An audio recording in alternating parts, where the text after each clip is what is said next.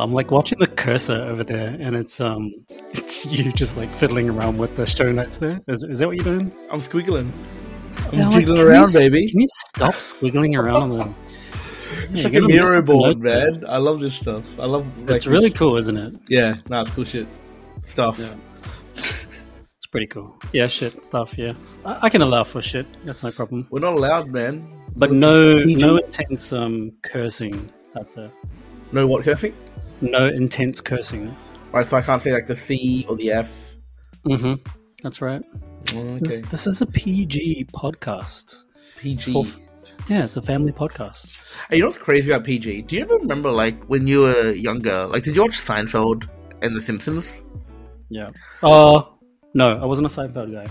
Oh. people give me shit for not being a Seinfeld guy. That's weird. Yeah, it's a great show. But I just I only brought that up because I remember when I was a kid, Simpsons was PG, but Seinfeld was G, and I always found that weird because Seinfeld, like, they um, it's just like sex all the time, pretty much in that show, right? Whereas Simpsons, like, Standards were low back then. yeah, but like, why would they treat Simpsons as a PG? That, that was always odd to me. Simpsons is pretty PG, I guess. I mean, it's, because it's like cartoon, I guess they, they thought they could get away with anything they wanted. No, but PG is higher than G. Like, like Oh. G is a lower classification. So they thought that Seinfeld was more appropriate for children than Simpsons was. I see I what you're saying. was strange. Right. I didn't actually hear that correctly. I'm, I'm not really concentrated at the moment. All over the place, man. yeah. And there goes my grammar as well. I said I'm not really concentrated at the moment. No, that counts. That counts. Does it? Excelente. Excelente. Welcome, everybody, to the Legit Cool Podcast.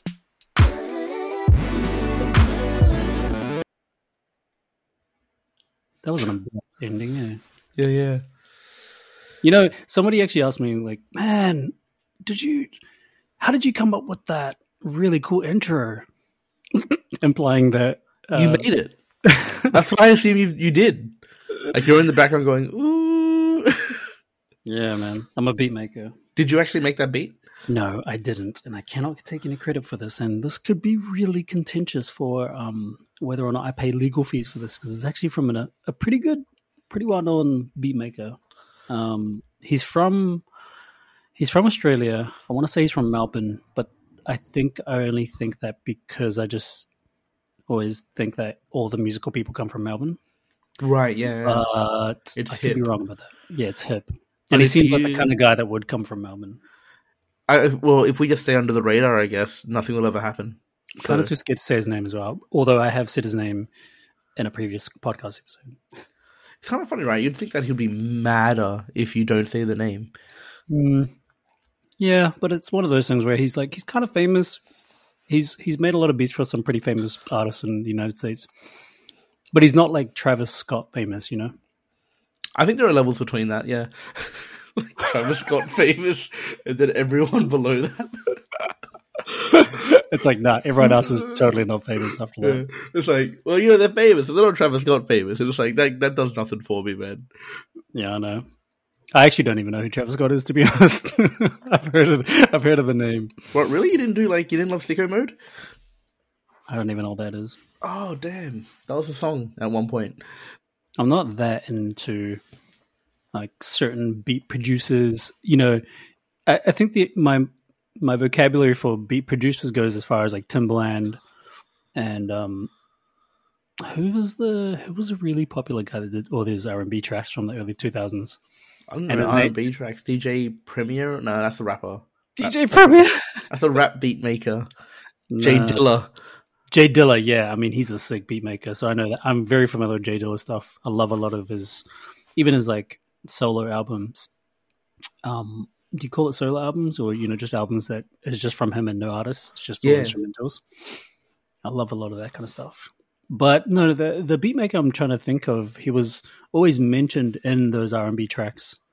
You know, you know how Timbaland's always mentioned in those R and B tracks from the early 2000s. Like they say his name, or they, They say, say his like, name. featuring Timbaland in the credits. they say his name like during the song or whatever. You know, it's like I don't know Timbaland. I can't remember. Yeah, uh, We are definitely not a music podcast, that's No. for sure. don't know nothing. Love music though. I've never actually asked because because you always like make a snarky comment about the music when I play that football. Yeah, but No, no, what what is is- like what is like your choice of genre? I know that can be a little bit of a trite question sometimes, but maybe maybe a better Nah. question is like what what was in your Spotify uh wrap up? it was pretty. It was entirely rap. Was it? So Yeah. what was number one? Uh, number one was God. I forget. Um, I think it was Really? like the song. forget? Wasn't song it like artist. last week or something? Yeah, it was like it was like okay. I know my my top song was "Count Me Out" by Kendrick Lamar. That was like Yeah. Yeah, yeah. the the one that I fell in love with this year. My top Wow. artist would have been either like J Cole or Kendrick Lamar. It was one of those two. J. Cole. Yeah. What song from J. Cole? Uh, no role models, probably. Oh, let's That's right. You played it once in football. I was like, oh yeah, I got I got hype. It's so good, man. That was a great song. J. Cole of the old days. I can't remember what the name of that album was. No role models. Um, I forget the album because like, I'm, I'm only listening to it on Spotify, right? So you kind of forget about albums once you when Mm. you're in the Spotify world. that's true. Um, but yeah, that's such a great song. Love that song. Yeah, play it, play it more, man. Lean into it. Football will be, be- much better with that kind of energy.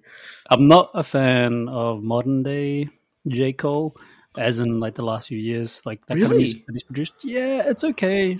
It doesn't have the same kind of effect that the older stuff had on me because I think the older stuff had a really good dose and understanding of authentic hip hop rap.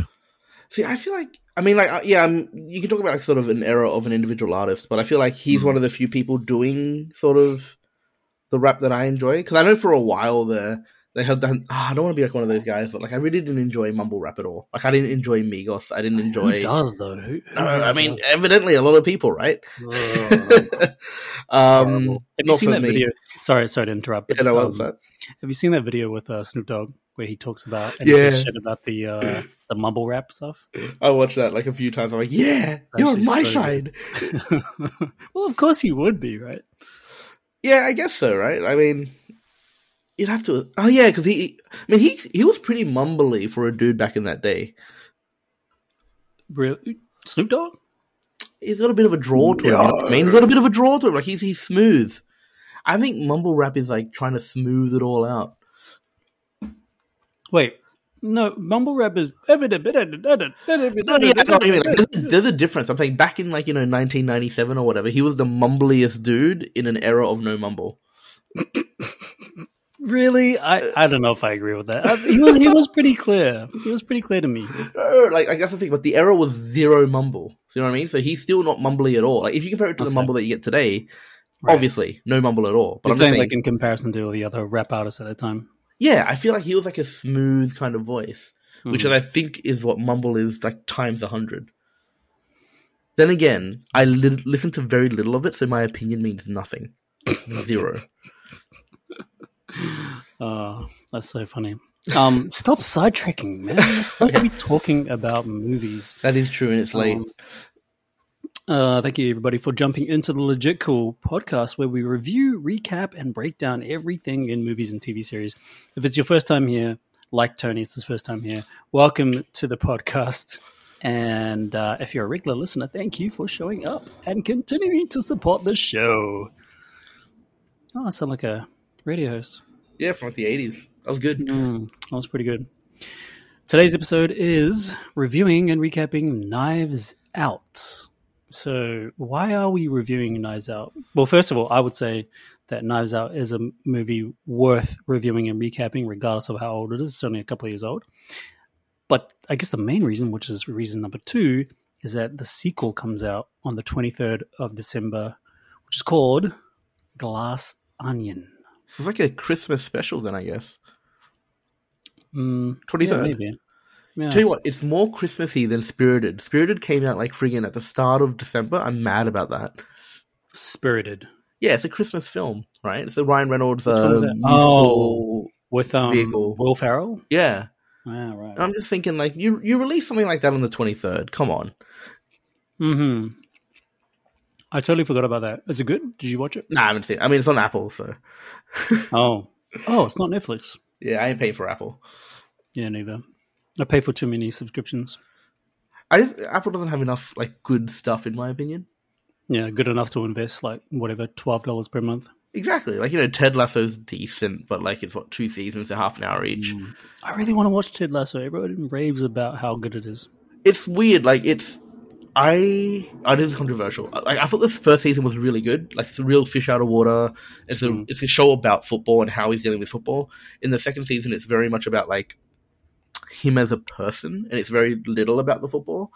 And I don't know, like I think people enjoy the slice of life part of it, but I actually want to see a coach out of his depth in football try and win football games. Right. And was he too comfortable as a character or something?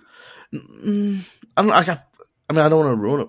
Oh, whatever. Like the second season is just is a lot of like just pun jokes. Like, have you seen? Uh, God, who is that? Who's that? Um, comedian that just stands up there and does like he just riffs one liners for like two hours.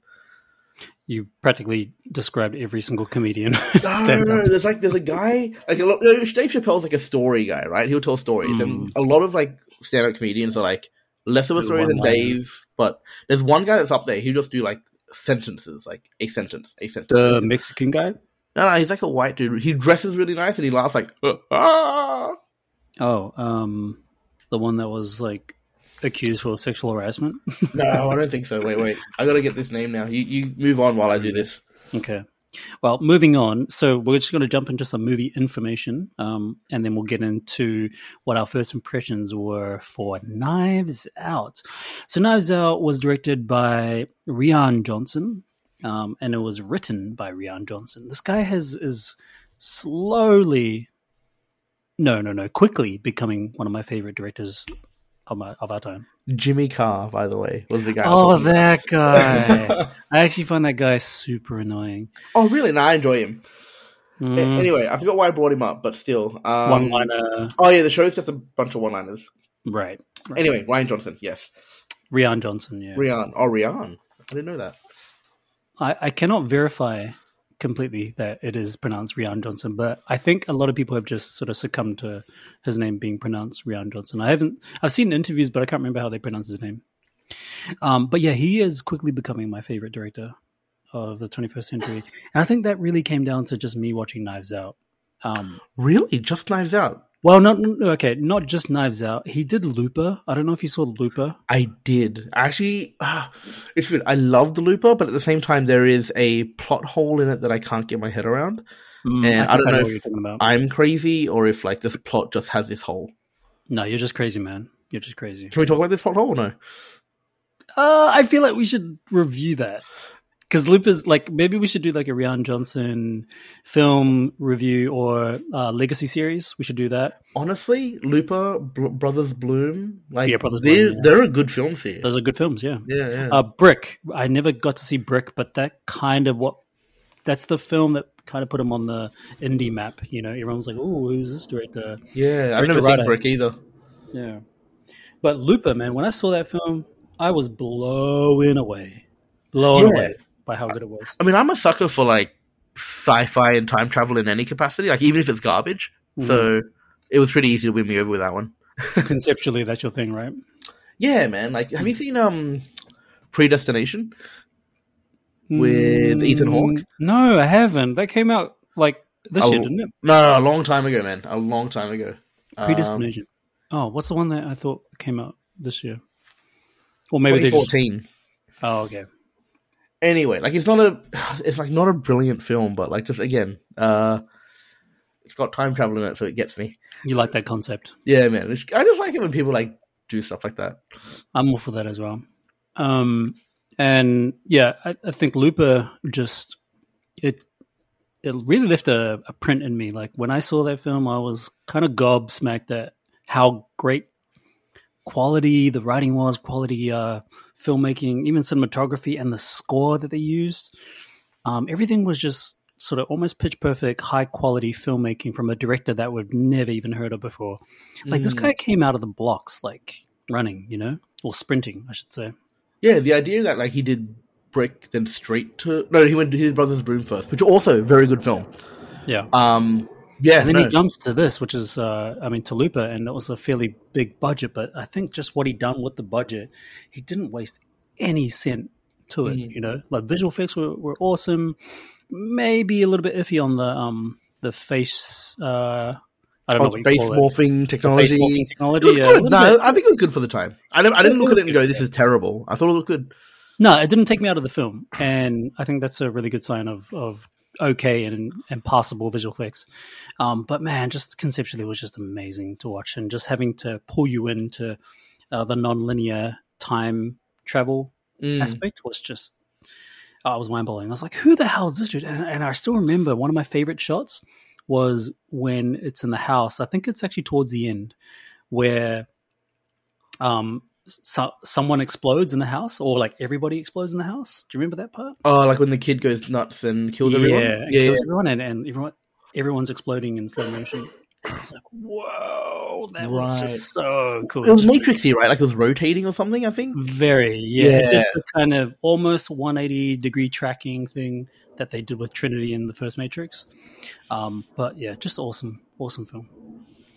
But um, we should stop talking about that and talk about Knives Out. but yeah, Yeah. leading leading into Knives Out, it's just uh, I was geared and ready to to take in whatever Rian Johnson was going to do with this film called Knives Out, and I saw only the first teaser for this, which is about a minute long, and all I knew was that it was murder mystery, stacked cast, looks really funny, very dark, and I'm all I'm all for it. So I was pretty excited to see it.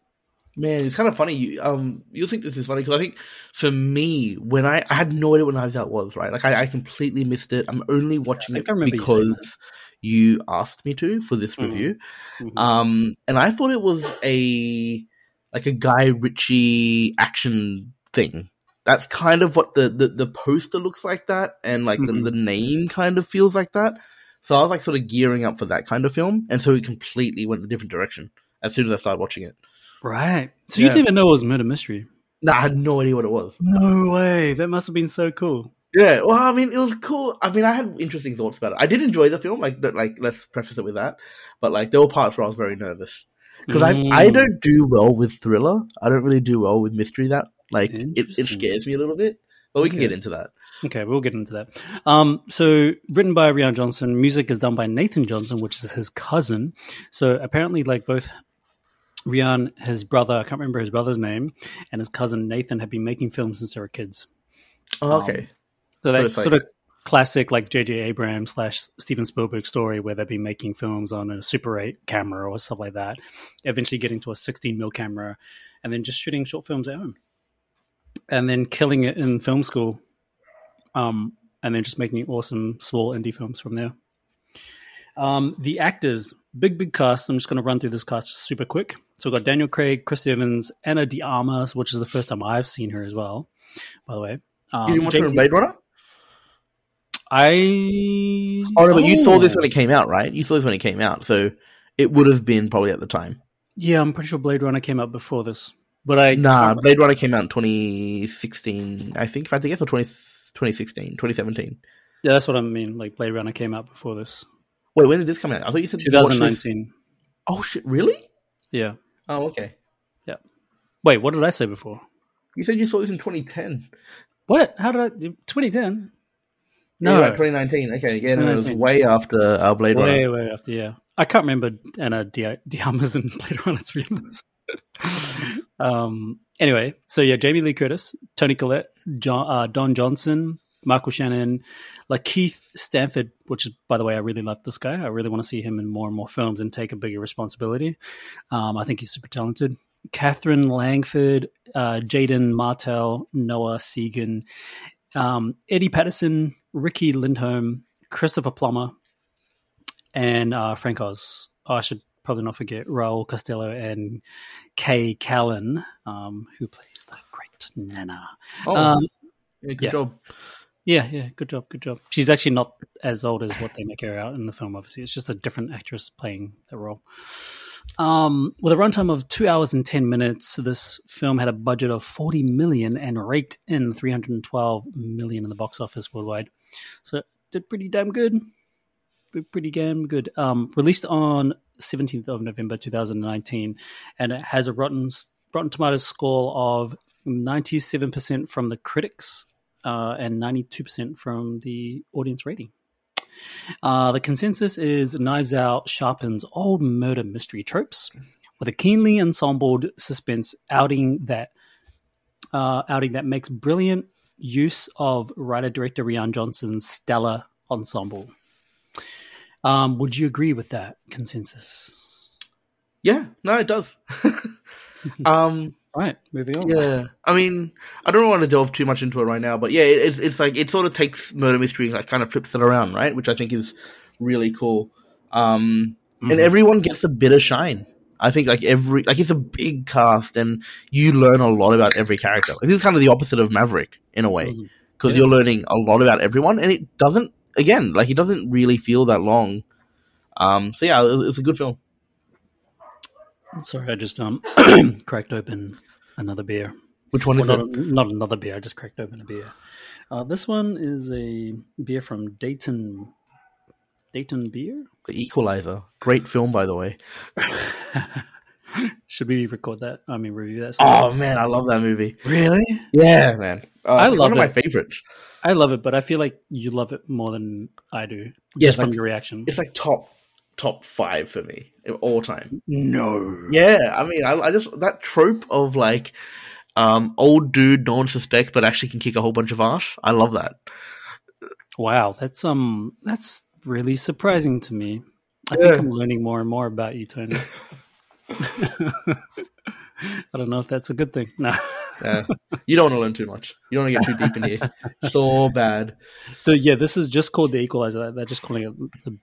Uh, that's just the name of the beer, but it's a hazy pale ale, which is a style of beer. Four point seven ABV, uh, two five one. Oh no, two five one. Twenty five IBU. If that makes any sense to you.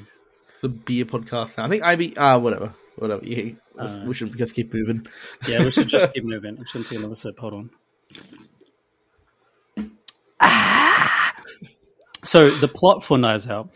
The circumstances surrounding the death of crime novelist Harlan Thrombey are mysterious, but there's one thing that renowned detective Benoit Blanc Benoit Blanc knows for sure. Mm.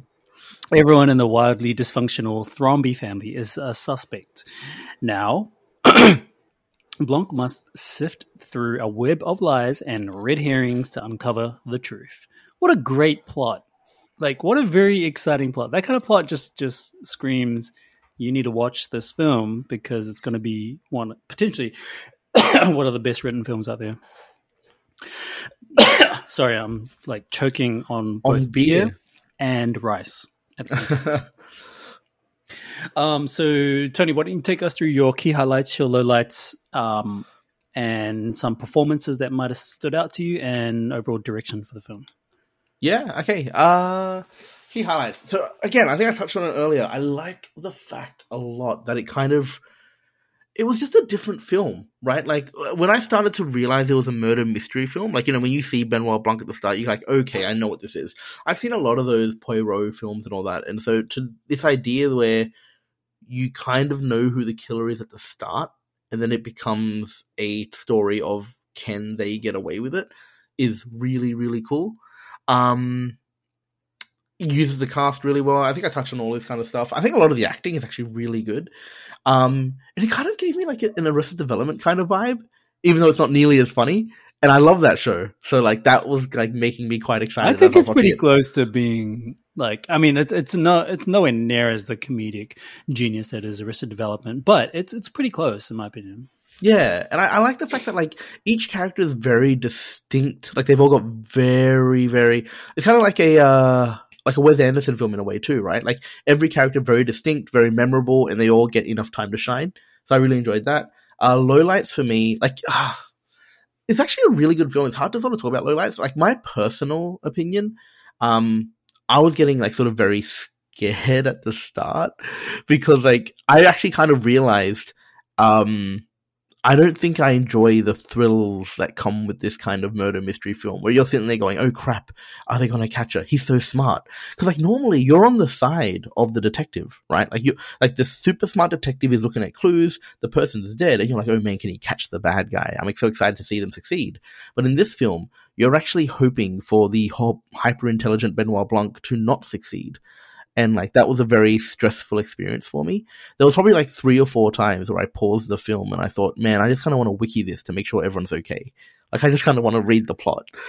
Damn, you are a pussy, dude. I am, I am. I was like very afraid that they would catch her or she would die or whatever. And I was just like, oh man, I just need to Come know. on, man. Like I- I, didn't. I I, like like I, I knew. Look, uh, to the listener, I I've always known. Well, not always known. I mean, I haven't known you like for, for a century, but for the time that I've known you, I know that like horror films is a big, big no for you, and you're quite sensitive to it. But to got a weak say that, heart. like, like you had to almost, like, you had to pause this thriller, like, I didn't realize you were that sensitive to it. Yeah, I'm a weak man. boy. I don't want to like when you because you see um Ana de Armas' character, she's so sweet, and you see like what's happened, and you're like, oh man, I really don't want anything to happen to her. But then the smart guy is against her; he's trying to catch her. So it's just a very stressful situation for me. Um, so I kind of realized that about myself. I was like, Yeah, because like when you're watching a normal detective show, you're on the side of the smart guy, so I feel very comfortable Mm-hmm. that everything's going to work out in the end. This time I did not. Jeez. But yeah, uh, key performances. Daniel Craig was very impressive with his southern accent. I don't even like. I Mm. thought, oh, is he British? Because like he's James Bond, and I think you have to be British to be James Bond. That was my Mm. assumption. Yep. Man, kills it with that accent, and he also does this really good blend of like comedically inept, but re- I, the entire time you think he's like the smartest guy in the room. Where I think like it's actually quite difficult to do that because there's a lot of times where he's like sort of goofing off. Um, he's in the car like listening to the radio and just sort of singing to himself and not being able to hear anything. And Mhm. still, every time he says something, you think to yourself, "Wow, this guy he knows what's going on." So him especially. Um, who else did a good job? I think Toni Collette. Tony. Col- Oh yeah, she did a great job. I think she did good with the character. Mhm. She, was, she was kind of chewing the scenery a little bit, but I think she was supposed to. Um, but no, they all did really well. Like the son, the um, nah, it's hard to point anyone out, but like the Walt, Walt did really the young well. son or the other son? No, like the one with the beard who's like trying to take over the publishing house. Like he had that sort of quiet rage that of someone who's been That kind was of uh, stepped Michael on. Shannon. Yeah, kind of stepped Walt- on his Walt entire life. Uh, Mm. I felt that really well. Yeah. Um. Yeah, I mean, that's it. I don't want to take too long with it. All right, you've taken too long. My turn now. Go. Key highlights. Yeah, the performances. The performances from every single person. Not one bit was wasted. And you're right about the um, shared screen time. I think everybody had enough time to shine. I don't think anybody was undercut or overcooked. I think everybody was just perfect. Um, and the performances were great. Like the characters were so distinct. Like as you said, all the character traits, the nuances of each character were just so um, astronomically different from each other, which creates the charismatic ensemble. Um, and I just loved every aspect of every single character. There wasn't anything that I could nitpick from any of the characters and whether they were um, doing too much just to crowd the space or or even um, you know try and be overly funny or overacting or anything Hmm. like there's there's kind of there's a little bit of overacting like let's say from toni collette there's a little bit of overacting from her but that's purposely her character and she wears it so well like incredibly well that so that ott like i'm a little bit from uh what do you call it ballet type uh person and i'm a little bit privileged but I'm also pretentiously caring of people around me and the world and the environment. She has that whole. It's almost like a like a person that I would meet in Bondi or something like that. Yeah, I feel like she was like a rich hippie. Yep. Is kind of like I- I'm thinking like like a Byron rather than a Bondi. yeah, true, Byron. Yeah. Yeah, and like I can't, I can't. I personally can't say Byron. I've never been there, but I, I think I know what you mean. I've never been there either, but I just assume. Now we've just said goodbye to all our Byron listeners. they wouldn't listen to this. True. They're like too busy. Listen- oh no, I'm kidding. I'm kidding. But Love- yeah, love I mean, the all, all the performances were awesome, and Toni Collette was a big standout for me. Daniel Craig, hands down, the best performer. Like the cast in this is so good that it's hard for me to say one is better than the other because they all play their own part. They're all very unique um, to the script, Mm. and they all complement each other.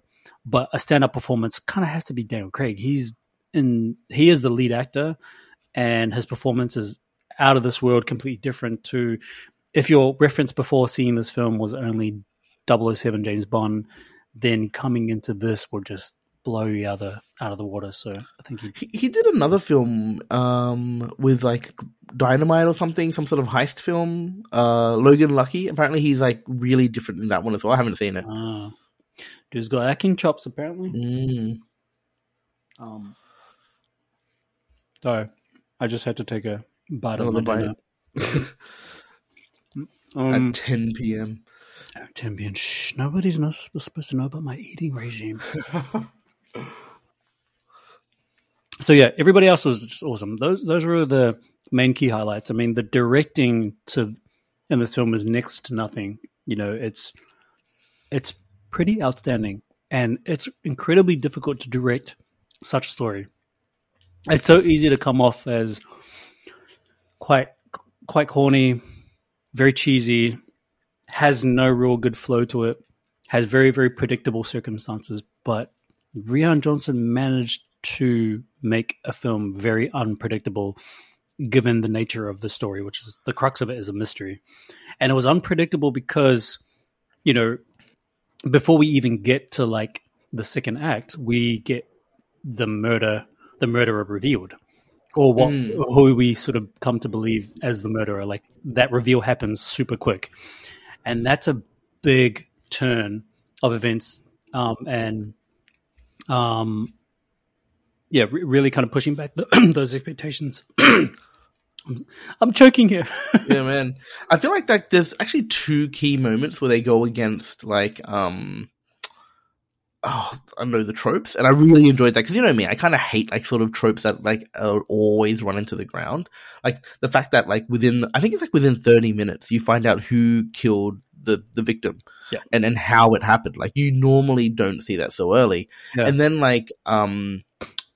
Ah, spoiler! I don't really know, but like, uh, like maybe a th- two thirds of the way through the film, Mhm. um, the detective admits that he knows the truth. That's right. And so, like, these are like I thought like the first one was a bit of a, a switch up, and I'm like, okay, cool, that's that's kind of cool. But then I was, I was on the edge of my seat, saying, "Oh, will he catch her? Will he catch her? Will he catch her?" Mhm. And then two thirds of the way through, he's like, "Yeah, I know what happened." And so that as soon as it happened, I was like, "Oh, I'm calm again." Mhm. Yeah. Yeah. But yeah, no, I, But I enjoyed but both those. I mean that that it's great. I mean that's why I figured that this will be a film that you would really enjoy because it goes against all those classic tropes of what a film a film this is a genre film, you know, and the genre is murder mystery. and that's a that's a genre that nobody really looks into anymore. They think it's probably like a dead genre, and then you have guys like Rian Johnson who brings that back into the fold and um, really kills it. He knocks it out of the park with um, going against the grain, going against those expectations of would normally just wait for the punchline, which is right in the end of the third act, as to who the murderer really is. Um, but the the great thing about this film is that it still does a little bit of that because because even though we get that reveal super early, there's a lot that doesn't get revealed, or let's say more of the the pages start to unfold Yeah, about that reveal. Like there's still a significant amount of mystery into like you know the murder isn't the mystery everything that Mhm. surrounds the murder is the mystery and i think that's mystery, yeah. cool yeah. Yeah. Yeah, exactly. So yeah, man, really loved it. The direction is just I have no faults against the, against the direction. And incredibly funny. Like all amongst all the great crafting around the cinematography, the direction, the performances, um, the pacing of the film, all those key elements that make a great film, in amongst the whole thing, it's funny. And I, I'm Yeah. not I'm not expecting to laugh at any point at all. It's just the clumsiness of the characters make you laugh. And Ricky Gervais says something like something similar to this, where to the effect of, um, uh, a person, a character isn't funny because they're trying to be funny. They're funny because they they think truly deep down inside that they are good at being something, right? Mm, So an right, example, okay. so an example is like he he said this. Um, it was so it's actually a pretty funny story. He said someone sent him an email because they saw what he had done with the first season of Office, and they sent him an email saying, "Dear Ricky Gervais, I saw The Office."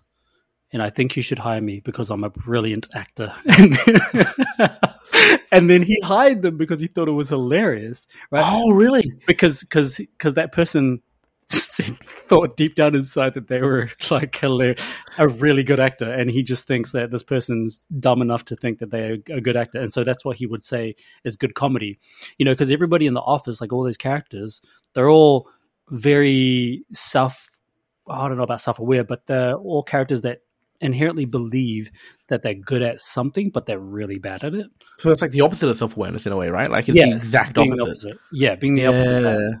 Of that. Yeah. and he finds that funny, and it's true. Like that is funny when somebody when somebody comes out and says, "I'm a terrific actor." Is that person in season two? This like a bit I of an Easter so. Yeah, Oh, yeah, you make me want to watch. I want to like sort of find who this actor is. yeah. But you get his point, right? You get his point. It's like Yeah. people, the funny people are the ones who think they're really good at something, and like his character, uh, what's it called? Something Brent, Oh, uh, Richard David. Brent? David Brent, David Brent. Mm. Like he just thinks that he's the best at being a manager, but he's like really terrible at it. And so that's what he would consider as good comedy. And, and this is what I'm trying to say about these characters here. They all just they all have this kind of sanctimony to them. yeah. They all think they're amazing at what they do. They all think they're amazing. They're all like pretty self righteous and um and it's it's pretty evident in let's say the the dad. Uh, I can't remember who plays the dad again. At the bottom, um, Is- is Frank Oz, right? Yeah, who plays no, no, Stevens? uh, Christopher Plummer.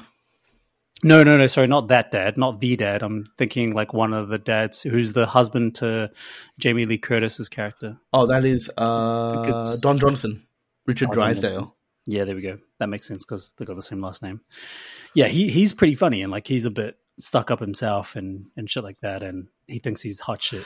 I think he actually does a very good job of his character because, like, um, uh, are we are we already jumping into the recap? I guess. Um, are, yeah. There's like there's this really there's this fun trope in this film. I wouldn't call it a trope. I keep saying the word trope. I should stop. Um, where they keep saying, "Oh, she's a great kid," you know, she's like family, and then you slowly see the way through the flashbacks how they treat her. and They treat her like garbage, right? Yeah. And he's the best at it because um, there's this scene where it's like. Like they, they show him like kind of waving over to her like hey come come hang out um you don't see the rest of that scene. And then at the end of near the end of the movie, you see the rest of that scene, and he's like, "Come, you know, you're an immigrant, and you did it legally, so you're going to help my case, and then take my plate." And then, and then he holds his plate out, and then she Mm. grabs it, and he's like, he lets her walk off with it. Yep. It's just a fan. I know he does such a good job of being a prick. He does a good job at being a prick, being um, completely ignorant and arrogant to the people Mm. around him, and also the people that he chooses to not really interact. But he has this god complex to him where he wants to make it out as if he cares about everybody. So it's it's really hard to strike a balance with that, and I think he just he, he kills it, absolutely kills it. All right, um, we should definitely get into the recap because uh, we're a little bit behind. Oh wow! I like that. I like that effect. Wait, that's not the one we use. We use this one. It was very similar. Mm, okay. All right. Enough of that.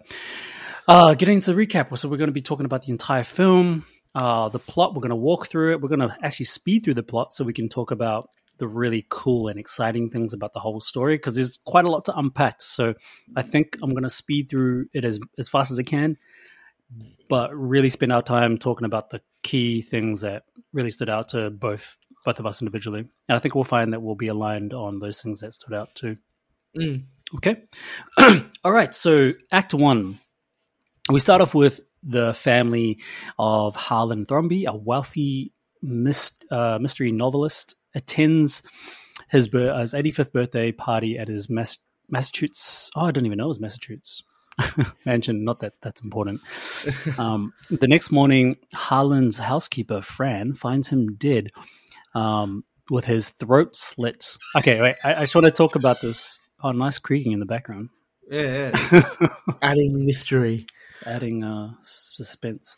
Um, I want to talk about this this first scene. You know, the scene opens up with like a super slow motion um, shot of the dogs running towards the camera. And I don't even remember that. And I saw this like yesterday. you don't remember that? Yeah. So the opening shot is it's of the mansion and it looks haunted. You get this kind of feeling that it's going to be in a haunted mansion or whatever, but it's not really a haunted mansion. It's just a beautiful old mansion. And the scene is um like that shot opens up with a really loud violin. It goes ding, like almost like a Oh, old horror film. like a Nolan type of noise. Nah, it's like a old like 1940s horror film. That's how it okay. opens up. It's like a super loud, abrupt violin, which is a way. I guess it was Rian Johnson's way of saying, "Pay attention from this moment on, and never, okay. never lose lose your attention because there's going to be a lot of dialogue." And I'm only saying this because of like I've seen it now. Right? There's a lot of dialogue. There's a lot of pieces to the puzzle that you need to put together, and I think that's.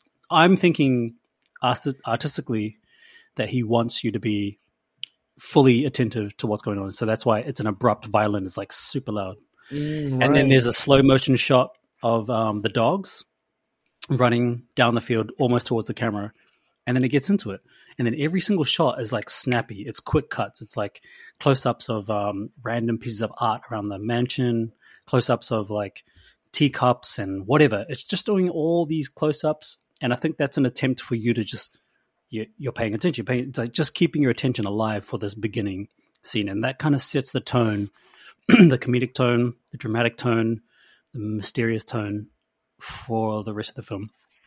And so when we get to this part where she's walking up the stairs with her tray, the breakfast tray or whatever, or the tea tray, she's calling out um, name. Um, and then she gets up to the attic, finds that he's dead with his uh, throat slit. I just love because at that moment we're expecting a loud screech and scream, right? We're, we're- right. Okay. we're, we're expecting Oh, she does. Yeah, yeah. Right. yeah, we're we're expecting her to be like ah, because that's what you would expect, right? That's most movies. Yeah. But totally, totally like threw our expectations out of the window with her reaction. Do you remember what her reaction was? She kind of like drops the. Like she doesn't drop it. Like she like spills the tray, and then she's like, "Oh crap!" or something, yeah, right? yeah. She looks at she she looks at the tray and she kind of like waddles it a little bit, and she was like, "Oh shit!" And she was more concerned about dropping the cup, the coffee cup. Yeah, right. you know that, that actually didn't jump out at me until now that you mentioned it. oh, it. no way! Yeah. that's that's kind of what set me into the mood. It set me into the tone of the film because it's clearly going to be something that you're not expecting, and everything's going to be a little bit backwards and a little bit quirky. And the fact that she she doesn't react by screaming, she just she reacts in a way that she cares more about the coffee spilling. So that's why she tried to catch it. Which is weird, right? Because I think she doesn't hate him. Like, the dad is cool. I feel Mm. like. yeah, yeah. I I I don't think she hates him, but I also I, I think it was more of of a thing for Rian Johnson to be like, your character's also going to be a little bit quirky and weird. Yeah. and, I- and when you walk up the stairs, you're not going to react in a normal way. You're just going to react by, oh shit, I'm about to drop something. I feel like it does set a good comedic tone for the film. Like that's definitely right in line with how the rest of the film is. Yeah, because straight after straight after her reaction to the coffee cup, Knives Out shows up like the title in big bold letters or big Right, bold okay. words. Knives Out, and I was like, this movie's going to be great. Like as soon as that that title came up, it's like this movie's going to be amazing. Wow. Okay. Yeah, No, I didn't get that. I, you should go I- back and watch it, dude. I had a slow warm up. I had a slow warm up. Jeez. I mean, that, that, so to me, like when I watch it again, it's like that whole first shot is crafted intentionally so you pay attention as an audience member, you look at all the details um, for no reason at all. You have to just look at the details because of the way the camera shots are, the super close ups, the wide shots, and everything. It's it's doing these fast cuts just to get you sort of warmed up for the film in, in Mm. in a way, right? And then he does that comedic tone, flashes to the title of the film, Knives Out. uh, the next morning, Harlan's. Oh, yeah, I already done that. Lieutenant Elliot and Trooper Wagner believe Harlan's death to be a suicide, but Private Detective Benoit Blanc is anonymously, anonymously hired to investigate. Blanc learns Harlan's relationships with his various family members were strained. On the day of his death, Harlan threatened to expose his son-in-law Richard for cheating on his daughter Linda.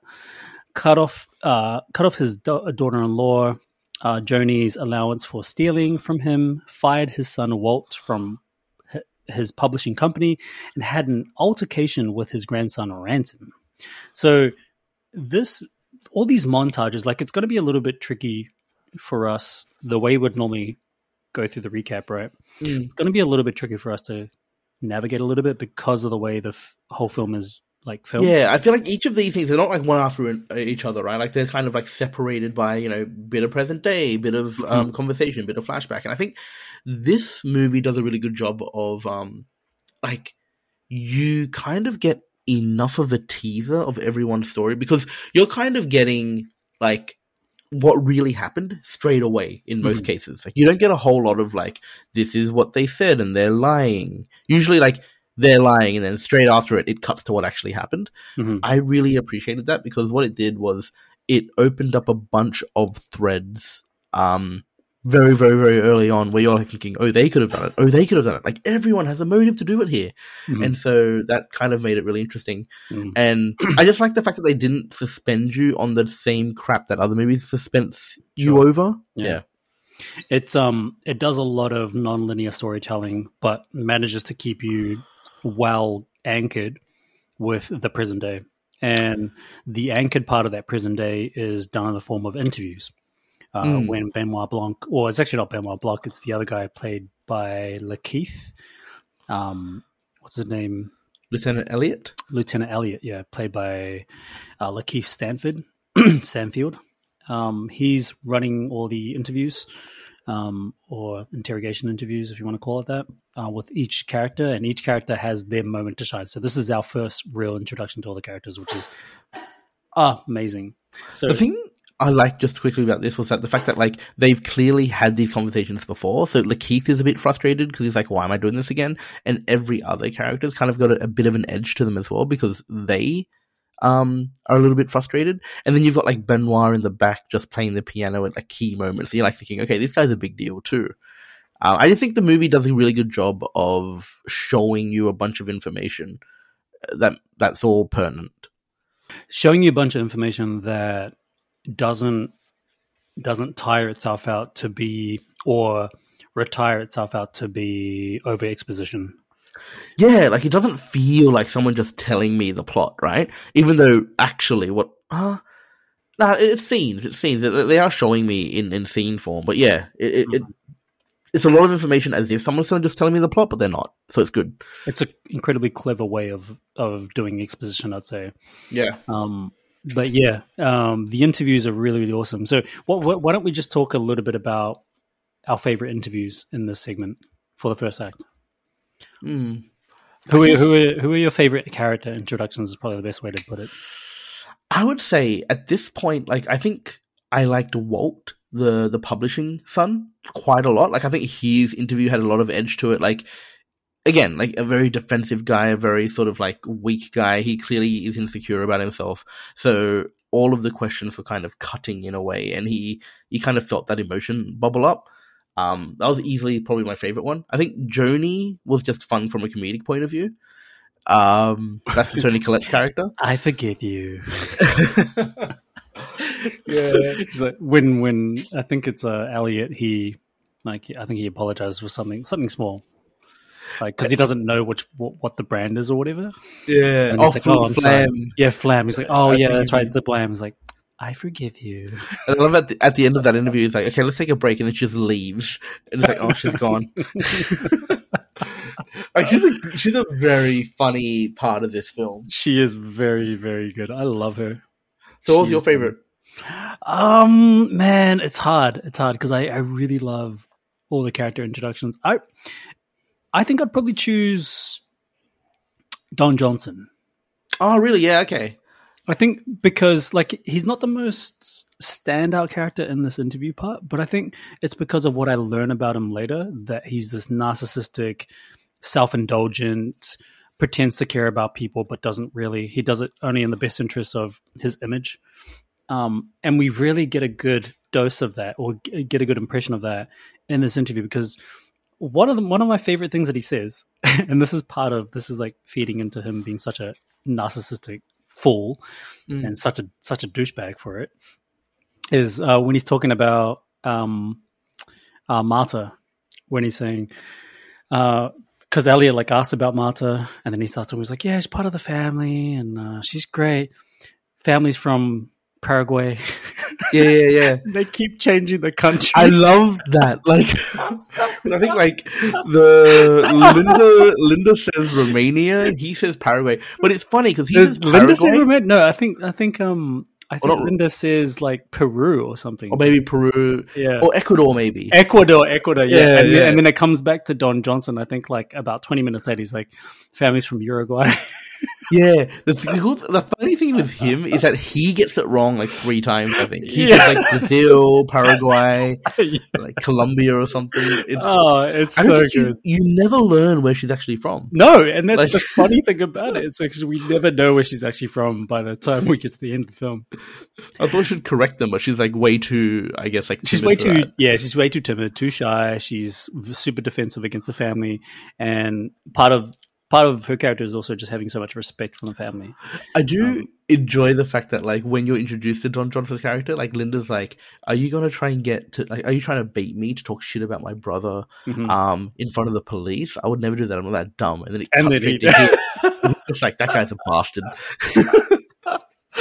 oh man and he's actually one of the first guys to um to start saying things that um allow us as the audience members to figure out oh they're actually all like all these interviews are uh, designed to pin each other against uh, yeah. yeah pinned all the characters against each other so and he, i'm pretty sure he was one of the first guys to express that Like, he takes the bait straight away. Yeah, that's actually a really strong part of the um the plot too. Because until you realize, because you think that they're all together with the Jamie Lee Curtis character, for sure and then and then it cuts to him and he's like nah nah and then it just slowly starts to unravel after that. Yep.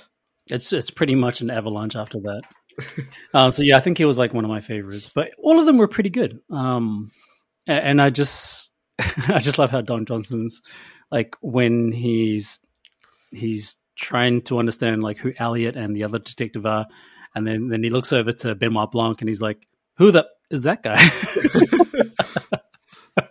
I love how because he's also acting a little bit like the audience as well. Like Yeah, I love it when characters can sort of play the audience role as well as like asking the questions that we're asking, like who the hell's Benoit Blanc? Because it's it spends so much time just talking about their situations and their interaction with their father, um, but not at any point we don't really see this um, getting to a point where we start to learn about Benoit Blanc and what his position is.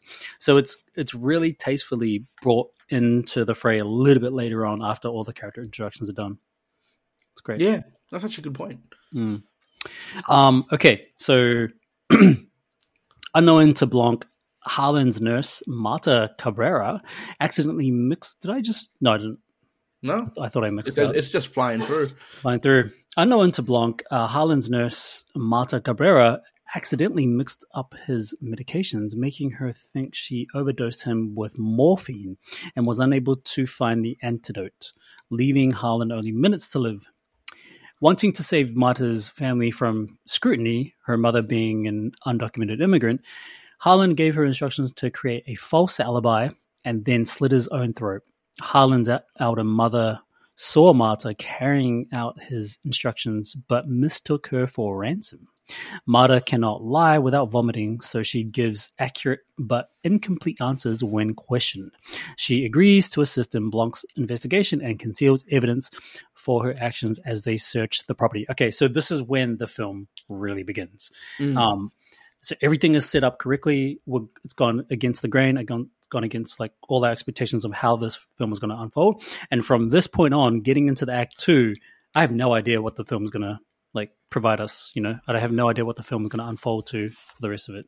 So it's actually kind of funny. So I, I, I touched on this earlier. Like when this happened, when you found out how he died, um, I was like, "Wow, this is so refreshing. It's like so different." And then as the next couple of scenes played, um, that was when my tension started like going really high because I'm like, "Fuck, she's terrible." Like there's this really comedic scene where um, there's the ripped up like trellis pane or whatever, like the wood thing that she climbed that she broke Oh, yeah. when she was climbing up. The trestle or something. Trestle, I'm not sure what you call it. Yeah, And there's a scene with like Benoit Blanc um, thinking in the foreground. He's And trying to figure it out. He's doing his investigation type Yeah, thing. and you've got like Marta in the background with that thing. She's like freaking out. She just throws it for the dog. And it's just like these, these comedic scenes of like she's just terrible at this. just clumsy people. But it, Yeah. it also it also shows that like even him being a world renowned investigator, he's also kind of completely oblivious to Marta hiding things because he knows that she cannot lie. And I think one of the cleverest cleverest things, one of the smartest things um, in the script, and amongst all the great smart scripting here, was the dialogue that's set up between Harlan and Marta and how she was going to eventually get away with quote unquote murder while not actually lying. You know what I mean? Because of the way that she's going to explain her situation. And she had to carefully explain those sequences um, to show that she wasn't actually lying. But it was just the order in which she explained those sequences.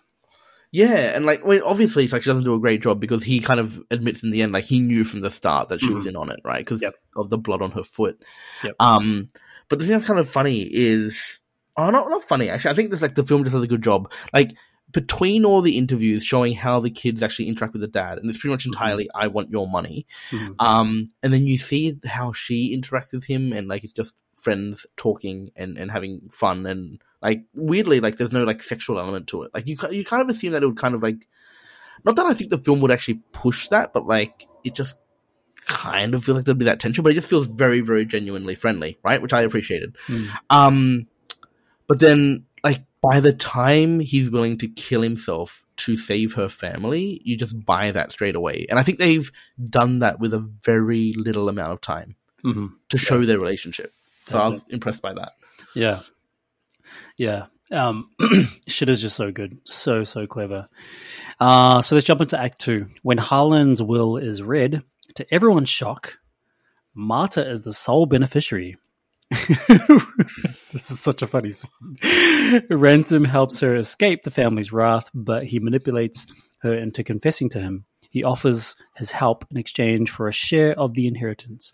The other Thrombeys try to persuade Marta to renounce the inheritance. Walt threatens to expose her mother's immigration status. So let's talk a little bit about this whole um, will reading, which is Mm. funny because first time I saw it, I'd like to hear what you had to um, get from this scene.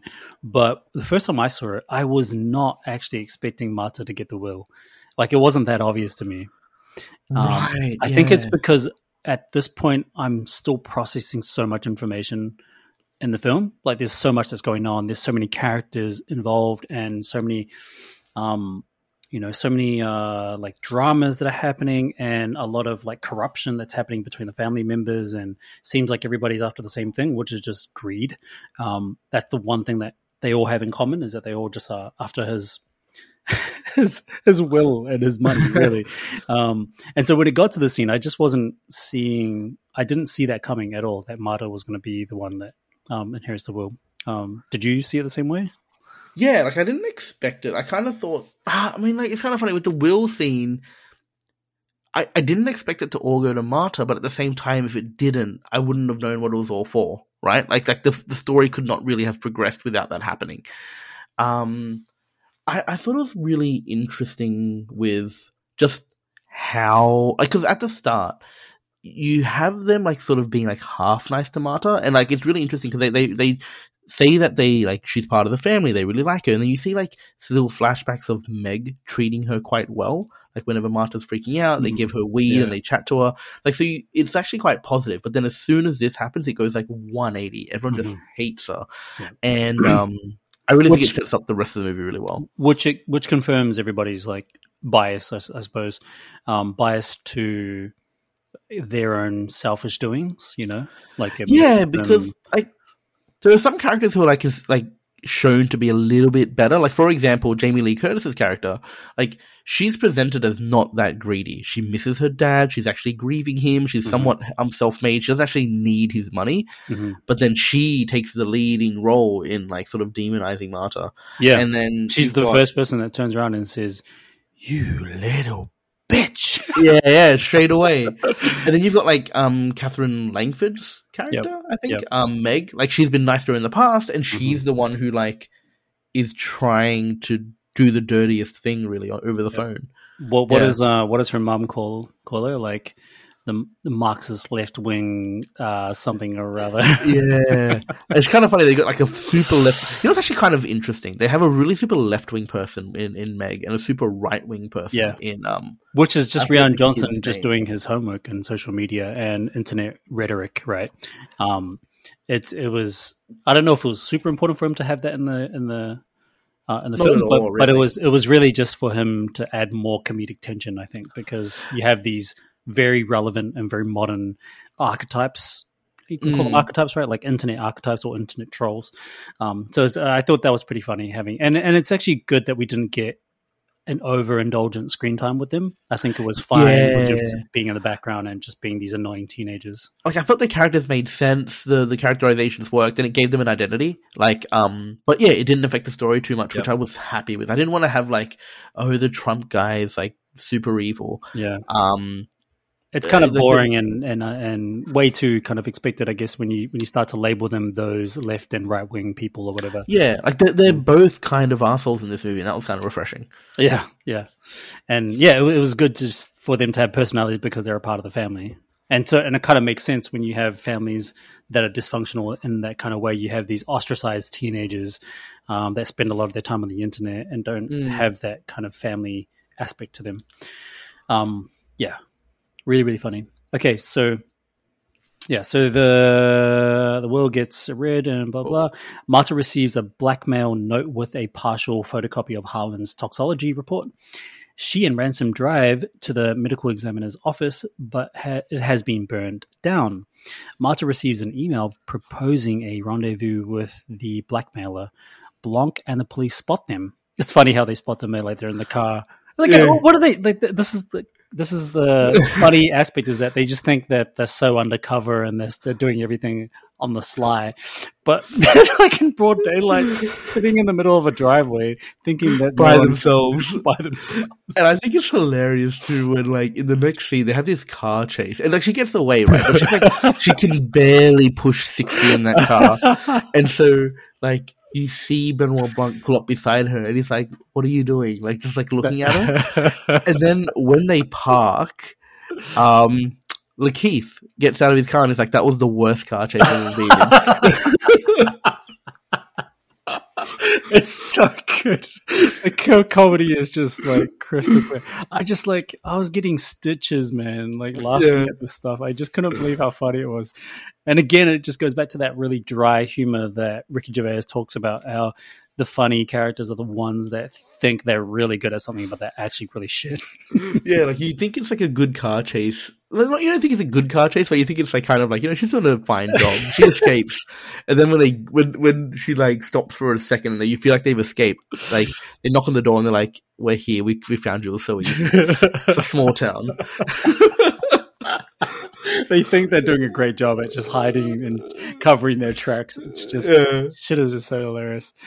Um, uh, yeah. So, oh man, I lost my my my tracks where I was at. Everyone You're here. You're at Blanc Oh, here we and the go. police. Blanc and the police spot them, and after a brief car chase, brief car chase, Ransom Yeah. is arrested. Blanc explains that Harlan's mother saw Ransom climbing down from Harlan's room the night he died. At the rendezvous, Marta finds Fran drugged. She performs CPR and calls an ambulance. She confesses to Blanc, though Ransom has already informed on her, and she decides to tell the family that she caused Harlan's death, which would invalidate the will under the Slayer rule. Uh, back at the mansion, Marta finds a copy of the full toxology report in Fran's cannabis stash. she gives it to Blanc without reading it herself, and Blanc sees it. Uh, Blanc sees it shows little morphine in uh, Harlan's system and interrupts Marta before she can confess. Blanc reveals his deductions to the detectives, Marta and Ransom, after Ransom learned Harlan was leaving everything to Marta, he swapped the contents of Harlan's medication vials and stole the antidote so that Marta would kill Harlan and thus become ineligible to claim the inheritance. But Marta actually gave Harlan the correct medication, subconsciously recognizing uh, it by its viscosity, and she only thought she had poisoned him after reading the label. Okay, so I just pretty much unpacked like the big punch to the whole film. Yeah, yeah. in that one bit. But um, I want to actually start off like by um, just going back to that point where she finds the seemingly dead um, Fran. Um, That was a freaky. Thing. That was a scene, freak. I, I- did you did you almost like vomit or something? No, I didn't. Vol- I mean, I don't have that kind of reaction, but like I see the spider crawling Oh, on yeah, face. I'm like, what the what's going on, man? Yeah, yeah. And it, it's funny because at, at that point we had never really seen any gore or any kind of like horror element or anything, and that was like the first horror esque element that we've seen in the film. Yeah. And like I thought, like she was dead. I thought this person, like when you see her in the chair, you think, okay, this is definitely a dead person. Yeah, for sure. But it's not. It's like alive, but with a spider on crawling on her face. Don't do anything about it. It's like freaky. Yeah. Exactly. It is kind of freaky. I was actually expecting a jump scare in the scene. it's kind of I think like this was ah, so you know what's actually kind of interesting as I'm watching it um the decisions or the things that are happening don't make a ton of sense but you don't really question it like the idea that the blackmailer has burned down the medical examiner's office is kind of like a weird thing it, it makes sense at the end when the when Benoit Blanc explains it but at the time I'm like wait why would the blackmailer destroy all the proof and then like you know you've got like Captain America saying um oh because now they've got the only copy, they can blackmail you really, Mhm. really well. Mhm. But um, I just think like that's kind of fun. But I guess the thing that's interesting here is like when um Marta saves Fran, I'm also thinking this is your blackmailer. You should let this person die, right? Yeah. And I think it just feels like a dumb move, which is like similar to all of her previous dumb moves. You don't really, I at least I didn't. I didn't catch it as like a this is an overly compassionate move, which is on brand for Marta's character. Mhm. Yeah. Yeah. I think um all the um all the decisions around um making me as an audience member thinking like thinking that uh Benoit Blanc has no idea that Marta is actually the killer. Because it's you know up until this point we still don't I, I still don't think or we still don't think that Benoit Blanc has figured out that Marta's actually not the killer and it's not until we get to this scene we're like, oh, okay, he actually knew the entire time.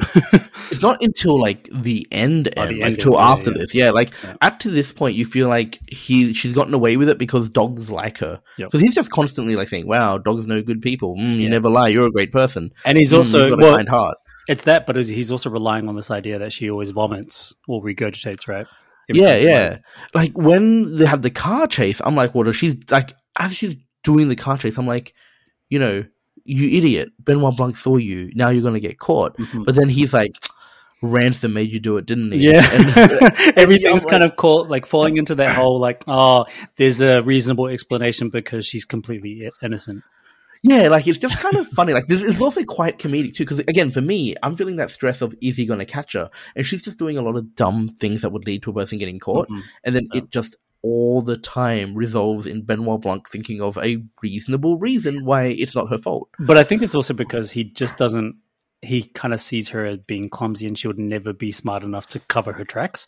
I think that's also what he sees, right? Like- yeah, Like she's not Or- smart enough to kind of like know what to do here. She's just being a little bit clumsy, and there's a reasonable explanation outside of it. there's possibly an element of just him keeping his cards close to his chest, right? Because at the end he does say, Which- "I knew yeah. you were involved," Yeah, so maybe he just was like not trying to alienate her too quickly. yeah. Because I think Um, it was his tactic to try and bring ransom out of the shadow as well. Yeah. And so that moment when they're in the hospital and um she's like, you know what? Like too many people are getting hurt now, I'm just gonna tell you the truth. And he's like, Oh yeah, Ransom told me.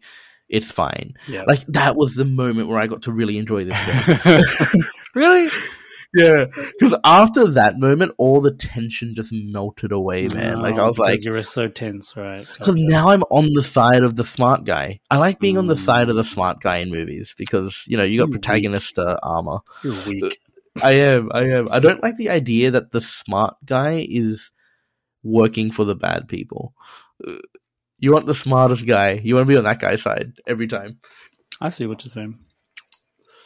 Okay. yeah. So Wait, should Yeah. we talk about anything? Because there's a lot that's happened. There's a lot that's Uh, happened, yeah. He solved the contents of Harlan's medication, so we get this big reveal that uh, Marta is actually innocent the entire time. She was willing to reveal her um, guilty, reveal her guilty. She was willing to tell everybody that she was guilty, and she was the one that actually killed um, Harlan. But then, Mm. like everything is like very well timed. You know, the way the dialogue is thrown back and forth. Like there's there's always a lot of back and forth in this entire film with the dialogue, but the timing is really, really, really good. Um, because Rian Johnson decides that he wants to reveal a certain aspect to the plot or to the reveal, reveal the reveal in stages strategically, so that you're not going to be um, expecting what the I guess third act was, is going to be. Right. Yeah, that's a good thing about this movie in the sense of like mystery films. Because if you watch like one of those Poirot films or whatever, Hmm. it's like question, question, question, question, question, question, and then the last fifteen minutes, um, he'll be like, "Well, here's what happened," and he'll just like, you know, he'll do what what what uh Daniel Craig does here, where he like explains everything, but Hmm. it's like just a crap load of questions in with nothing to go off, and then eventually he just pieces it all together, and that's like Mm. cathartic at the end. But the first seventy five percent of the film is a little bit frustrating. Mhm. I find this movie does a really good job of just sort of slowly feeding you the answers. Yep. I think it's also because he just didn't want to do the same, um, the same system or the same structure that most murder mysteries have, which is Mhm. what you were describing before in that Poirot film. But um, I think he's just done his homework and figured out what the audience would be really more interested in, rather than just a, a series of questions that would just ultimately render people to being tired of it. You know, you get sort of exhausted by the end of the film and you don't really care what the cathartic moment would be with something like Knives Out, it's like there's a question and then an answer, a question and then an answer, a question and then the answer, which is not what I would expect at all in a murder mystery. Exactly, Um, yeah, and I, I like that a lot more because it's a lot less frustrating, and it becomes more of a, a story about people rather than a story about a crime. Mm-hmm. Um, whereas all these other movies are about like, oh, this crime, and it's kind of like a heist film in a way because the crime is always Yeah. super elaborate, whereas this one, It's more about The- people, yeah. yeah, the crime is really basic. It's about just trying to sort of get the people together. And that's what that's kind of what makes this film so powerful is that the characters are all so invested into it that it it wouldn't have like this is going to be a weird thing to say, but it wouldn't it literally wouldn't work if the characters weren't as written or fleshed out as they are. Yeah, Like if the and characters were so flat, if they were so sort of cardboard Mm. and they were just there to serve the essence of the story, like this is a film that's more about characters than the story itself. Because the story, usually in good films, at least in my opinion, good films are great stories with characters that complement that story. Whereas I think this is a very character driven film yeah, for sure. and it's all about the characters and they're all serving the or the plot serving them more than anything. And- one thing that I think this film that helps this film as well is that like you got these people who are like terrible people, right? Like they're they're, they're greedy and they're selfish and all that kind of stuff. Mm. But you know, at least in this particular instance, they're not capable of murder. Like they Mhm. haven't murdered anyone. Yep. And so I think that really like tethers them to the ground because you've got like Walt, um, you know, talking to her in her apartment building to try and get her to renounce her um inheritance, and that could be a really frightening scene if it was possible that he was the killer That's right. but you know he's not. And so I feel like that. Um, I don't know. It just it, again, it, it, it grounds all of those characters being like Mhm. they're awful, but they're not that awful. they're not awful enough to kill somebody. And, Yeah, it- and, and I think that's what that at least that's what I got from every single character is like none of these characters are evil enough to kill. I think the only one closer to getting to that point would probably be Don Johnson. He just gives me that kind of macho, don't give a shit, like I'll do I- anything. I reckon he would hire someone. Or hi- yeah, yeah, yeah. That's right. That's right. He would hire somebody. But I guess yeah, more to that point is, is that none of these characters are um, uh, brave enough, if you want to use brave in that kind of weird way, brave enough to um, even try to attempt murder. So yeah, pretty funny. All right, so Act Three. Uh, when the death was reported as a suicide, Ransom anonymously hired Blanc to expose Marta. Fran saw Ransom tampering with the crime scene and sent him with the blackmail note. After he realized Marta was not responsible for Harlan's death, but Marta still thought she was, he forwarded the letter to Marta and burned down the medical examiner's office to destroy evidence of her innocence. Crazy, huh? Like when all this kind of stuff is happening, I'm like, whoa, how many more twists and turns do we have to this? The thing I love about this is you're getting like question, answer, question, answer. And at the end, the final cathartic explanation is still very like drawn out. It makes a lot of sense. It's all the pieces coming together. Like you still get that moment, Mhm. even like the answers you previously had are not the actual answers. Yeah. Like the sort of you can't trust the narrator in a way. I forget what's the term for that. Uh, whatever. Um, but yeah, like I just think that like I enjoy it when these murders are actually very, very um eh, intricate. And this one, this at least what um Chris Evans was doing was very intricate. it's just it's really just well well written. Really really good scripting. Ocean's Eleven esque, yeah. Like all just more complex.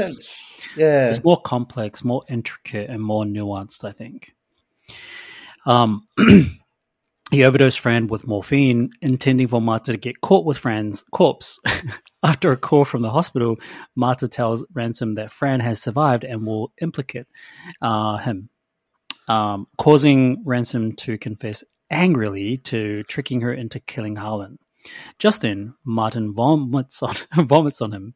Fran is actually dead. Confess. Oh, sorry. Uh, Fran is actually dead.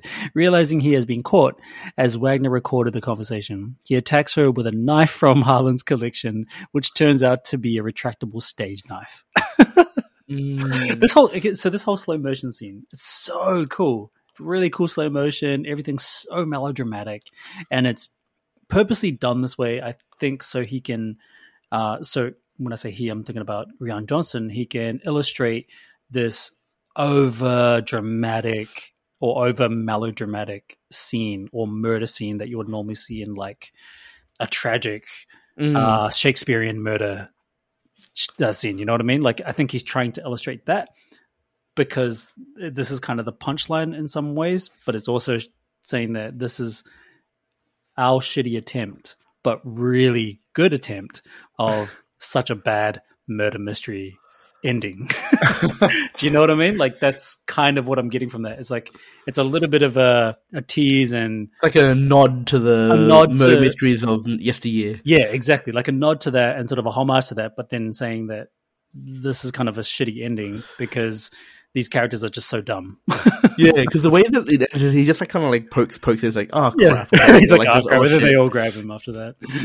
It's yeah, it's pretty. I was not expecting the knife to be retractable stage. Like, who has a retractable stage knife? It's funny though. Like at the start of the film, Harlan actually says something along the lines of like, "I was like, you know, you'll never know which ones are the stage ones and which ones are the real ones." oh, that's what he, He- was referring to. Yeah, yeah, yeah. And like, wow. just like Wow. to call back to that one statement. Oh my god! One one scene that I thought was kind of cool when Benoit like because there's that chair, it's like a sort of a knife chair. You know what I mean? Like the, Yeah. the chair that you sit in, and all the knives are pointing at your head. It's like the Game Um, of Thrones chair or something. Yeah, it's like the Iron Throne, but with knives. Um, I think it's. I know it's a cool scene when you've got Benoit Blanc sitting there and he's got all the knives pointing at him because it's, it's kind of, I guess, thematic in a way. Wait, what's the term? Uh, metaphor of like sort of everyone is sort of looking at him. Mhm. They're angry at him because Mhm. he's the one who's like causing a lot of trouble. Mhm. Um, and then he goes there and sort of finds his way around the knives by explaining what he's figured out. Exactly, and he's pulling all the knives out. Pretty much, I think is Yeah, kind uh, of like meta commentary, perhaps.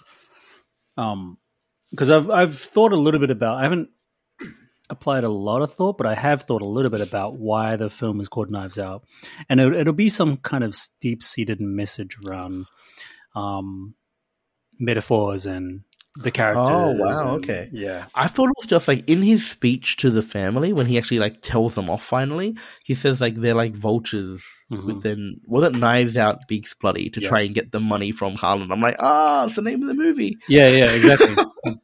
but I think it is also some kind of metaphor illustration. There is for- probably. I would be surprised if there was no depth to it, other than Yeah. the fact that they they say it once. yeah, or that could be the genius part of it is that they just mention it in the film. Yeah. like that. This kind of film lends it lends itself to that type of thing where you're thinking it's going to be this overly complex like um, description around why the film is called this way because Rian Johnson thought about this amazing thing, and he might just be like, in the end, no, I just thought it was a cool name for a film. Yeah. I was like I was gonna call it Beaks Bloody, but it was a coin flip. exactly. Um, just in Marta Vomicio with that, um, with Ransom's murder confession recorded and having witnessed his attempted murder of Marta, the police arrest him. Linda finds a note from Harlan about her husband's adultery. Blanc tells Marta he suspected early on that she played a part in Harlan's death, noting a tiny blood spot on her shoe. Aha! Mm. That's the Because they reveal. show like at the start of the film, they show like they zoom in on the shoe, and they're like, dun, dun, dun, Yeah, exactly. It's a funny close up as well. Like, Yeah. and at that point, I was like, oh god, she's far, like she's screwed, right? And we don't Like, actually like, think about that until we get to the end. Man, I was nervous about that. It, like, I- was nervous about that all the way up until the hospital scene when she confesses, and he's like, "Yeah, he's cool with it." Yeah. Because, yeah, you know, I was deathly afraid of her getting caught and arrested. That's right. But yeah, it's funny how it sort of flashes back to that earlier scene because I totally forgot about that. Um, and I think that's what the film does really well. Is that it does a lot to throw so many things at you, making you also kind of forcing you to forget about what's actually happened throughout the film. And then once it sort of Mhm. wraps up, swings back to all those scenes that actually matter um, to the story. It's just brilliant, brilliant writing. Um, as Ransom is taken into custody, Marta watches from the balcony of her mansion with the rest of the family gathered below. What a great Yeah, last shot to the to the film. I actually really loved the the imagery of this shot, like the idea Mhm. that she's up top now, they're on the bottom now, they're looking up, she's looking down. Yep. Um, you know, it gets a little bit on the nose at the end. Um, because in her on the cup it says "My house, my rules." Which is a And cup thought- that we saw in the first shot of the film. Oh, is it? Yeah, I remember how I was that, talking? no. Yeah, because remember we we established that you didn't really pay that much attention to the opening scene. I did not. No, not at all. is that opening opening shot is like there's all these the close ups on different ornaments and cups and whatever, and we do see that mug, "My house, my rules." Right, Yeah. But no, I just I, I kind of liked it because like this had this running theme of like you know they kind of thought they were above her, like they clearly did, right? They didn't know where she came from. They kept saying she's a good kid, she works hard, She from we like her. Yeah, but like. Like, like it's like positive things without actually knowing who she is. Yep. Like they only ever they don't talk about anything about her personality. Just Mhm. good kid, hard worker. Mhm. Yep. Whereas like Harlan actually knew who she was as a person. Exactly. Um, and so when you have that flip where she's looking down on them, I thought, oh, this is a cool way to end it. it's great imagery. Um, really, really good way of like changing that status. And it's not like she, quote unquote, earned her status to that. It's more just a consequence of everybody just being stupid, and also her being partly stupid and just kind of having sheer luck. Mm. like nobody actually worked hard to get to where they were by the time they got to the end of the film. Everybody Yeah, just exposed like how bad they were at everything. Well, she kind of like mentions it halfway through when she's talking to Chris Evans, right? Where she's like saying, maybe it's about you, not me. Like, Mhm. it's kind of like she wins by default Mhm. because everyone else is just so terrible at this game. Yeah, exactly. Like she, she- yeah, she wins just because yeah, everyone else is terrible, and she also doesn't have any intention to win, and so it's it's almost it's almost like that hidden meaning behind the story, whereas like the underdog would win because they have no intention of winning anyway. Yeah, I think Daniel Craig kind of mentions that at the end of the film. He's like, you know, the reason you won is because you you you weren't actually playing to win. You're Mm. just doing things your way. Exactly, and everybody was Yeah. trying to cheat in the game. Exactly. Yeah, yeah. And like again, I I think it's cool when you see at the end, um, you know, you've got Don Johnson like sort of waving money at the police to try and get Mm, like yeah. ransom out of Yeah. it. You've got like, um, the Meg character. Like by then, the Meg character who you had a lot of sympathy for before, you actually have very little sympathy for now, and she's the first one that looks up and sees Marta in a new position. Mm, yeah, Yeah. hilarious. Right, that's the end of our recap, man. That is. We did it in record time today. I feel like. Dude, we did so well. Big, big, big, big uh, pat on our. What am I trying to say? Pat on the back. Pat on the Pat on the back, back. yeah. There you go. Bit of laughing, drum roll. Nope. I don't know why I put a drum roll. Clapping. Here we go. Nice. nice. All right, Tony. Out of ten, give it to me. Out of ten, um. I would give this. Hmm, this is hard. Well, I, I give it a creak. Um, this is tough. I kind of want to make you go first. Okay, so Mm, okay. the weird thing is, I think this is like probably the pinnacle of the genre Mhm. of a genre I don't particularly like you that think, much. you think this is the standard now? I'd say this is like the standard of a genre, Mm-hmm. but I will preface it by saying it's a genre I don't particularly care for that much. That's sort of Mm. that's where I'm sort of at. But would you say Um, now you care about because there's such a roaring standard now? No, no, no, no. Oh, Like, okay. um, too skirmish. I'm a yeah, I was a little bit squeamish. I think like this thing like took a lot of um things and made them different. I appreciate that. I think Mhm. it was like sort of a um very well acted film, very well written film. hmm visually really really great so it's hard to say anything wrong with it except for the fact that for the first half i wasn't enjoying myself Yeah. and that Fair. to me deserves some negative points so i was going to give it like maybe like an like an 8.5 or something because overall it's a great film but i can't sort of ignore the fact that i wasn't having a great time for a portion there Interesting. So eight point five. That's for me yeah right. i feel like you're like sort of close to a 10 here It's uh, it's going on the board. Eight point five out of ten. Tony. 2022 12 12. yeah yeah nice no I, i'm standing by this you know what i stand by it i stand All by right, you it stand by it. All right. Well, uh, I'm giving this a ten, dude. yeah you loved it i can tell I loved it. I love it. It's it's hard for me to not give something a ten because for one, I'm not afraid of giving tens. Two, you know, like we've already spoke about that, right? Like I'm not afraid of giving tens, and I don't have to have this like overly complex reason um, why I give something tens. Sometimes it's instinctual. Sometimes it's, it's uh, well, not completely instinctual. I shouldn't say that. Sometimes it's like instinct coupled with a lot of thought behind the rating, you know, and that thought really comes down to us doing the recap, talking about it, profusely like thinking about it after seeing the film. So yeah, I've, I've seen this three times now, and I could Damn. I could watch it like ten more times. It's just so enjoyable. It's So I think the second time would be much more fun for me. Like the, Right. with that stress gone, I would have a much more because like the thing is, it's actually enjoyable. Like the the, the Mhm. dialogue is on point, the Mhm. comedy is great, the characters are all like all super engaging. Mm. I would enjoy this film a second time. so it's the two point five that uh, is an indication of like how Well, squirmish One you point got. five. One point Oh, five. 1.5. Yeah, I think I still gave it a high thing. Like, no, it's it's a very well made film. Um, I just like I'm trying to sort of be really, I guess, personal with this, hmm and like, yeah, there was like the first third, I was like, oh, I don't really want to watch this That's anymore. fair. That's fair. That's fair. Yeah, That's fair. I I see that. Uh, yeah, man, ten out of ten. I, I just um I, I can't fault it, and that's also one of the reasons. If I cannot find a fault in a film, it kind of deserves a ten out of ten. yeah, that's fair. Cool. Okay, that's it. Knives Out. There you go. Ten out of ten. Eight point five out of ten. We kind of have to meet somewhere in between so we can give our rating. Like when I post. Oh yeah, what are you gonna do? You're gonna give it nine point eight? I feel like. Nine point nine nine. yeah. like super biased. No, no. I think I'd give it a nine. Like after after this, I'll give it a nine out of ten for sure. All right. I'd be comfortable with that. Like if I was if I was totally like against your uh your rating, I would be like, nah, whatever. I'm just gonna give it a ten. you can tell you what it is. It is your podcast. nah, nah.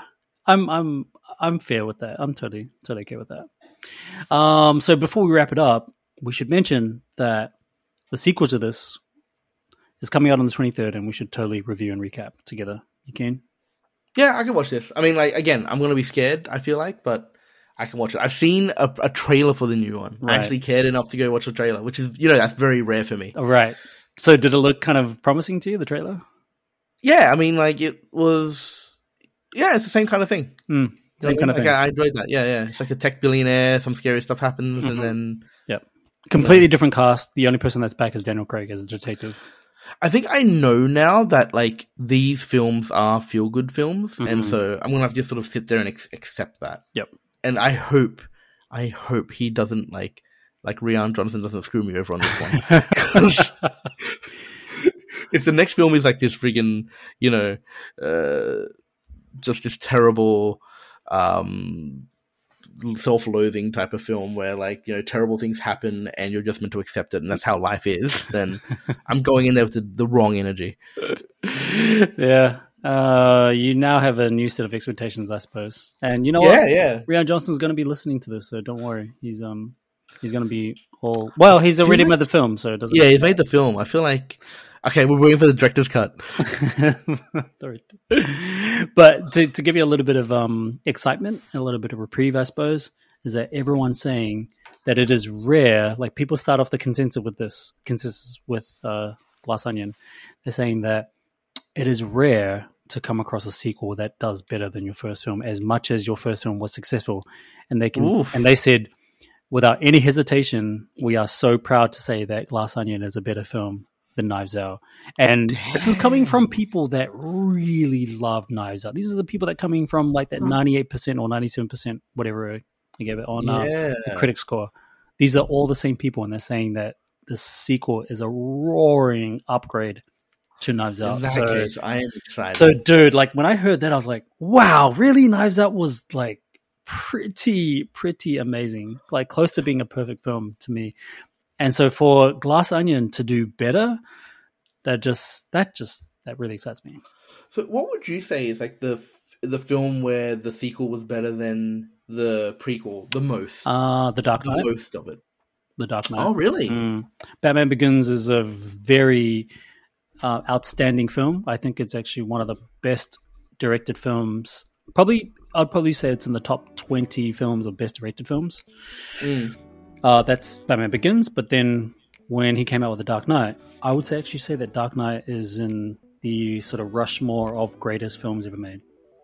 damn Mm. like top four Yeah. Yep. Up there with the equalizer huh right below Equalizer. There you go. Uh, I was gonna say Terminator Right. Yeah. Terminator Yeah. Two. You mean? two, like Yeah. significant because one is just like One an action romp, right? It's fine. It's kind Whereas of he- okay, but that was like the the, height of Ridley. Was it Ridley Scott or Tony Scott? I think it was Tony Scott that did the first Terminator. Well, that's the key thing, right? I think the differential was the question. So Mm. Batman Begins is actually a very good film. Dark Knight is like a brilliant film. Yep. is like okay, whereas Terminator Two, fantastic. Yep. Yep. Differential might be higher. Yeah, exactly. Yeah. But cool. but cool. Yeah, pretty excited for that. Um, let's wrap this up. All right. All right, good to see you, man. Thank you for coming back. Ah, thanks, man. Thanks for having me. Having fun as always. The fans love love it when you're here, dude. Do they? I feel like they shouldn't. You're all wrong if you think that. That's his thing. He likes to just like do reverse psychology on you. No, what? No, no. I hate myself. All right, everybody, uh, catch the show notes, or I should say, the social media handles in the show notes um, of this episode. Uh, you can find how to follow us on social media. All in those notes. Uh, feel free to hit the notification button so then you know when the next one drops. And um, we will see you guys again. Not see you guys again, but maybe we will uh, talk to you guys again in the near future. Uh, see you guys later. See you, Tony. oh, see ya. Bye.